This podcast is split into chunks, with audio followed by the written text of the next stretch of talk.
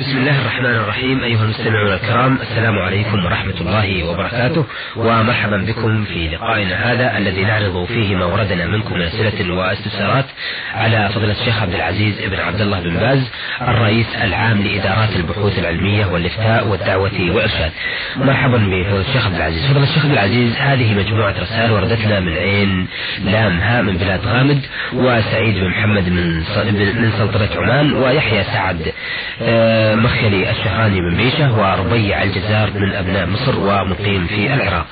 آه، نبدأ برسالة المستمعين لام ها من بلاد غامد.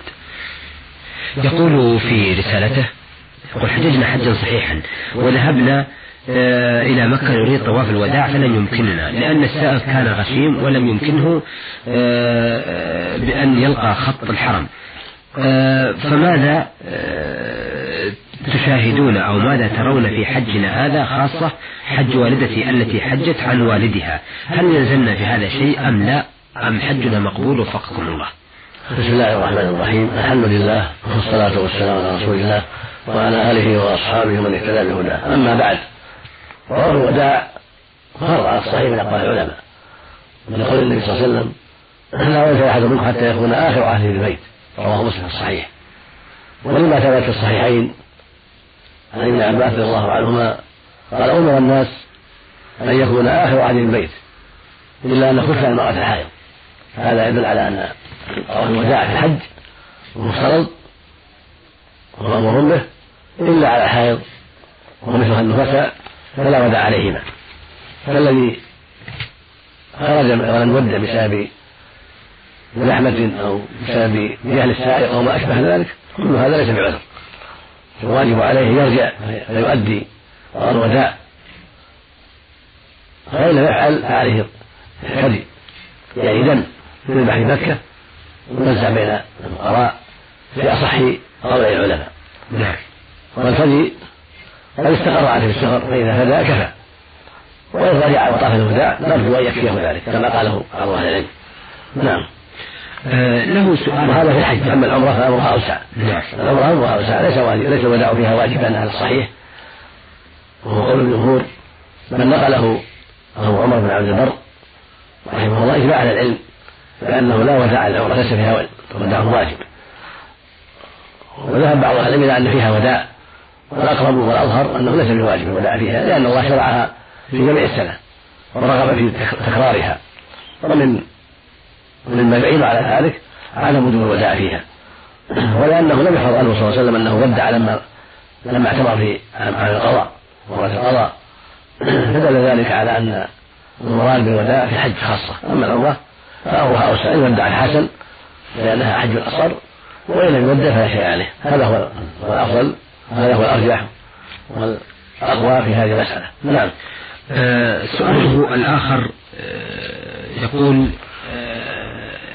إنه هو يعرض في الحقيقة مشكلة وقعت عليه في رمضان. يقول يوجد عندي بنت متزوجة وقد جاءت عندنا هي وزوجها في شهر رمضان وبعدما صرنا أسبوع جاء زملاء زوج بنتي. وذهبوا إلى البر وخال أخلطهم أو خالطهم الشيطان فأكلوا وشربوا وجاء اليوم الثاني في الصباح. وقال لزوجته يريد أن تعطيه أكل. فمنعت زوجته وطلق أنه يفطر وحلفت يمينا ما يقول إنه جاء في نهار رمضان يقول يوجد عندي بنت متزوجة وقد جاءت عندنا هي وزوجها في شهر رمضان وبعدما صمنا أسبوع جاء زملاء زوج بنتي وذهبوا إلى البر وأخلطهم الشيطان فأكلوا وشربوا وجاء اليوم الثاني في الصباح اللي هو زوج بنته وقال لزوجته يريد أن تعطيه أكل فمنعت زوجته وطلق إنه يفطر وحلفت يمينا ما تسوي له أكل فأصبحت محتارة. بين زوج بنتي وبين بنتي لأنه طلق وهي حلفت يمينا. فأجبرت زوجة ولدي أن تسوي له أكل. فمنعت فغصبتها وهي ليست راضية. وقالت نعم. يقول وأجبرت زوجة ولدي. أن تسوي له أكل. فمنعت فغصبتها وهي ليست راضية. وقامت وعملت له أكل فأكل وشرب ونحن موجودين معه في البيت. ولكننا لم نأكل معه فماذا يلزمنا؟ هل علينا إثم أو يلزمنا صدقة؟ أفيدونا جزاكم الله عنا ألف خير. لا شك أن الإفطار في رمضان بدون عذر شرعي كبيرة من الكبائر والمنكر من المنكرات العظيمة إذا كان من غير عذر شرعي. أما إذا كان من السفر إذا سافروا ما بعد سفرا وهو على بعد ثمانين كيلو تقريبا أو سبعين كيلو تقريبا مسافة يوم وليلة تقريبا بالمطايا والأقدام. وما يعادل ذلك ويقاربه يسمى سفرا ولا حرج في الإفطار فيه. أما ما كان في البيت أو في ضواحي البلد ولا يسمى سفرا هذا الإفطار فيه كبيرة من الكبائر والذي يعين المفطر على إفطاره شارك في الإثم. لأن الله سبحانه يقول ولا تعاونوا على الإثم والعدوان الذي يساعد من أفطر في رمضان بغير عذر بتقديم الطعام أو القهوة أو الشاي أو غير ذلك من الأشربة أو المطعومات آثم مشارك للمفطر في الإثم لكن صومه صحيح. صومه صحيح. لا لا يبطل صومه بالمعاونة ولكن يكون آثما وعليه التوبة إلى الله. وعليك أيها الأخ عند غصبك البنت على صنع الطعام عليك التوبة إلى الله فإنك قد أخطأت. فإن أمرتها بصنع الطعام له فهي قد أحسنت وأصابت في عدم طاعته؟ لأنه لا طاعة المخلوق في معصية الخالق. النبي عليه الصلاة والسلام قال إنما الطاعة بالمعروف فإذا أمرها زوجها أن تقدم له طعاما في الصوم في الصوم صوم رمضان وهو ليس بعذر ليس بمريض لا عذر له هذا حرام ومنكر. ليس له الإفطار وليس له أمر زوجته بإعداد فطور الله وليس لها أن تعينه على ما حرم الله. ولو غضب ولو طلق. لا يجوز لها أن تعينه على ما على ما حرم الله عليه وعليها. وطاعة الله مقدمة. على طاعة الزوج وعلى طاعة الأب وعلى طاعة السلطان وعلى طاعة الأمير. لأن الرسول قال إنما الطاعة بالمعروف. وقال أيضا عليه الصلاة والسلام لا طاعة المخلوق في معصية الخالق. نعم نعم الله المستعان آه، لكن آه، ربما إن الذي قرأناه الآن في رسالة المستمعين لام هامد بلا مغامد نعم. يتضح أن الزوج مسافر وأن زملائه الذين أتوا إليه مسافرين أيضا. أيوه في البيت أخيرا في البيت. إي نعم. امرها بالبيت في البيت رجعوا. لا هم آه، لا يزالون في سفر في بلاد غامد في سفر لأنه يقول قدمت لنا بنتي وزوجها. وزارونا في نهار رمضان؟ وزاره أيضا زملاؤه فأصبحوا الجميع مسافرين. إذا كانوا مسافرين وقد وقد عزموا على الإقامة نعم. أكثر من أربعة أيام. نعم. يلزمهم الصوم. نعم. أرجح وهو قول جمهور أهل العلم إذا كانوا قد عزموا على الإقامة أكثر من أربعة أيام عند أصحابهم يصومون معهم. نعم. أما في أقل من أربعة أيام أربعة أيام فأقل فلا يلزمهم الصوم إذا كانوا مسافرين. نعم. مروا عليهم زوارا فلا يلزمهم الصوم وإن صاموا فلا بأس. نعم. ولا حرج. نعم. أما إذا كانوا قد أرادوا الإقامة عندهم أكثر من أربعة أيام فالذي ينبغي في هذه الحال هو الصوم خروجا من كلام العلماء وعملا بقول الأكثر نعم. ولأن أصل الصوم وشك في في إجازة الإفطار. نعم. آه كنا قد عرضنا رسالة آه، المستمع سعيد بن محمد بن سلطنة عمان وبقي له سؤال يقول إذا كان الإنسان مصاب بمرض كثير البول دخل الخلاء فقضى فيه ثم توضأ وذهب إلى المسجد وبعد حوالي عشر دقائق جاء البول فهل يصلي؟ آه، أو هل يترك الصلاة ويذهب ليتبول؟ أفيدونا جزاكم الله عنا خير. إذا حضرت الصلاة وحضر ما يشوش عليه صلاته من بول أو غيره فإنه ينفتل ينصرف من المسجد ليتوضأ.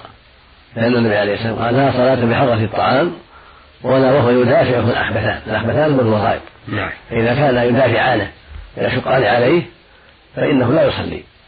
بل يرجع إلى البيت حتى يتخلص منهما ثم يصلي ولو في بيته إذا كان ما يملي هذا الجماعة يصلي في بيته. فصلاته في البيت مع الخشوع والسلام المدافع أولى وأفضل من صلاته مع الإمام وهو يدافع الأخبثين نعم. والرسول صلى الله عليه وسلم أراد بهذا العناية بالصلاة وتعظيم شأنها حتى تؤدى على خير وجه. المشغول بالبول أو بالغائط قد لا يؤديها على كمال وقد يشغل بهذين الأحبتين فلا يؤديها كما ينبغي. لكن لو كان تأثر بهما قليلا وضعيفا ما يشوش عليه صلاته فإنه يصلي ثم يخرج. ولا يذهب إلى البيت. إذا كانت المسألة خفيفة ومدافعة لا تؤثر على صلاته ولا تخل بخشوعه. لأن إنما أحس بذلك شيئا قليلا لا يشق عليه فإنه يصلي. أما إذا كانت المدافعة شديدة وقوية فإنه يخرج من المسجد بل ويقطع الصلاة حتى يفرغ منه يفرغ منه. نعم. آه، لكن في مثل حالة المستمع الذي ذكر أليس من الأجدر أن لا يذهب إلى المسجد إلا عند إقامة الصلاة؟ إذا كان مصاب بمرض البول. هذا أولى به يعني لا لا يعجل حتى يكون مجيئه قرب إقامة الصلاة حتى يتمكن من أدائها مع الجماعة ثم يرجع سليما. هذا ينبغي أن يلاحظه من أصيب بمثل هذا من كثرة البول أو الريح أو ما أشبه ذلك ينبغي أن يتحرى قرب الإقامة حتى يتمكن من الأمرين من صلاة الجماعة وصلاة الطهارة. نعم. وردتنا رسالة من بيشة بعد بها المرسل يحيى سعد مخيلي الشهراني. يقول آه، تزوجت فتاة وكان عمرها 17 سنة ثم بقيت عند أهلها 17 سنة أخرى وأنا لم أدخل بها وأنها تحبني وأحبها ولكن أهلها أهلها منعوها من الزواج الفعلي أي الدخول بالمعنى المعروف. وأخيرا طلقتها ثم خطبت زوجة أخرى وحصل معها ما حصل مع الأولى. فهل أطلقها أم أن هناك رأي للشرع آخر علما بأنني متزوج من امرأة وعندي منها أطفال وأنا أرغب في الزواج من الثانية وفقكم الله.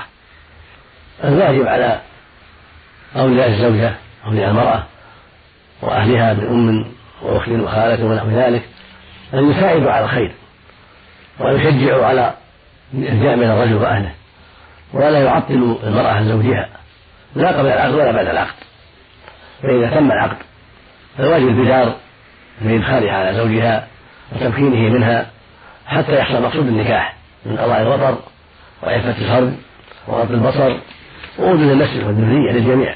هذا هو الواجب ولا يجوز لأمها ولا لأبيها ولا لأوليائها تعطيلها من الزواج ولا تعطيلها من دخولها على زوجها بعد العقد.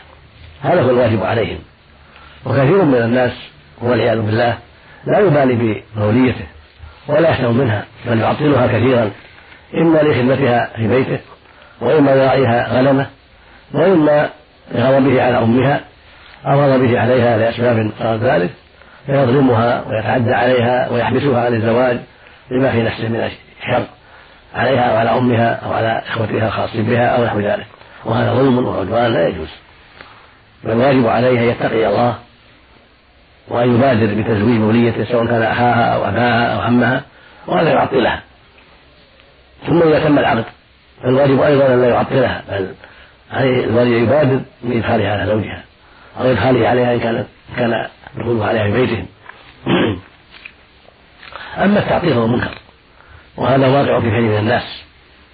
يعطلون بناتهم وأخواتهم لأسباب خبيثة ظالمة إما لتخدم بيته وتخدم زوجته أو لتخدم تخدمه في رعي غنمه أو لأسباب أخرى. وهذا لا شك أنه منكر وحرام عليه وإثم وظلم. وبعد العقد كذلك لا يجوز تعطيلها أيضا بل يجب البثار بإدخالها على زوجها وتمكينه منها حتى يحصل مقصود النكاح. والله يقول جل وعلا ومن يظلم منكم يذيقه عذابا كبيرا. فالظلم قبيح شره عظيم.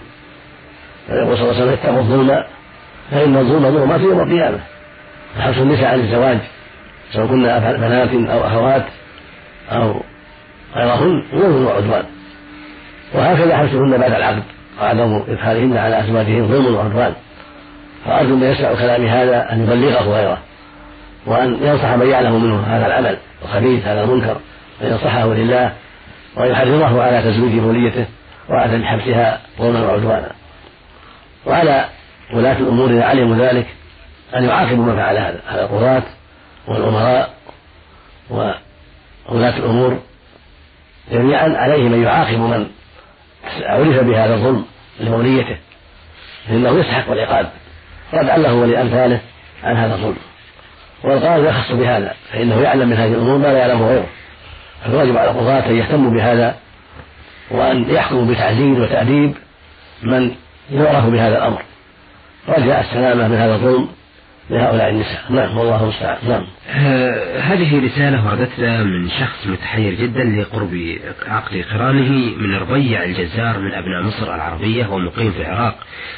آه يقول أرجو أن تعرض هذه الرسالة على من يتولى الإجابة في برنامج رؤى الدرب يقول في رسالته تعاركت مع رئيسي في العمل.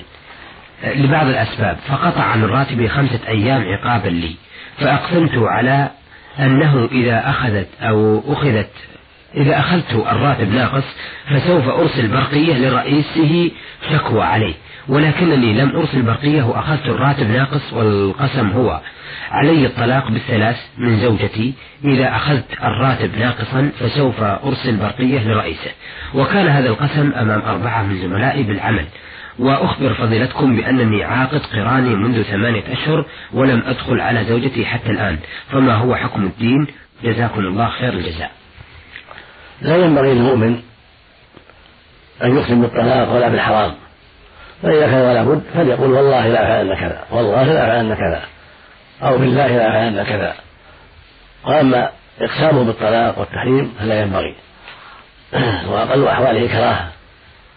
لكن هذا الذي يقسم بالطلاق أنه يرفع الأمر إلى رئيس من خصم عليه بعض راتبه إن كان قصد حث نفسه على الرفع وإلزامها بذلك فهذا حكم حكم اليمين وعليه كفارة اليمين وهي إطعام عشرة مساكين أو كسوتهم يعشيهم أو يغذيهم أو يعطيها نصف الصاع من التمر أو نصف من قوت البلد مقدار كيلو ونصف.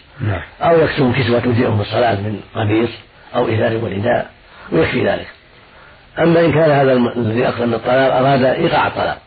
وأنه إن لم يرفع فإن زوجته تطلق منه أراد إيقاع الطلاق بها. إن لم يرفع إلى رئيس هذا الموظف. فإن كان قصد الطلاق يعني قصد إيقاع الطلاق لم يفعل فإنه يقع بطلقة واحدة.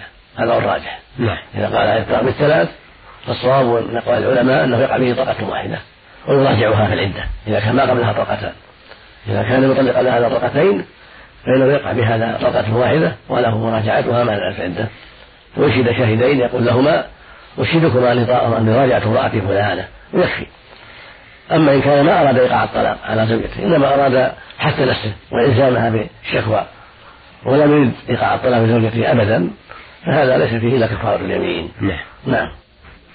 شكرا لكم. آه، أيها السادة المستمعون إلى هنا نأتي إلى نهاية لقائنا هذا الذي عرضنا فيه رسالة السيد أو الأخ عين لام ها من بلاد غامد يسأل عن الحج بلا وداع وإجبار المرأة بعمل أكل لإفطار الصائم في نهار رمضان ورسالة سعيد بن محمد من من سلطنة عمان ويحيى سعد مخيلي الشهراني من بيشة يسأل عن تعطيل الزوج من زوجته وأربيع الجزار من أبناء مصر ومقيم بالعراق يسأل عن الحلف بالطلاق.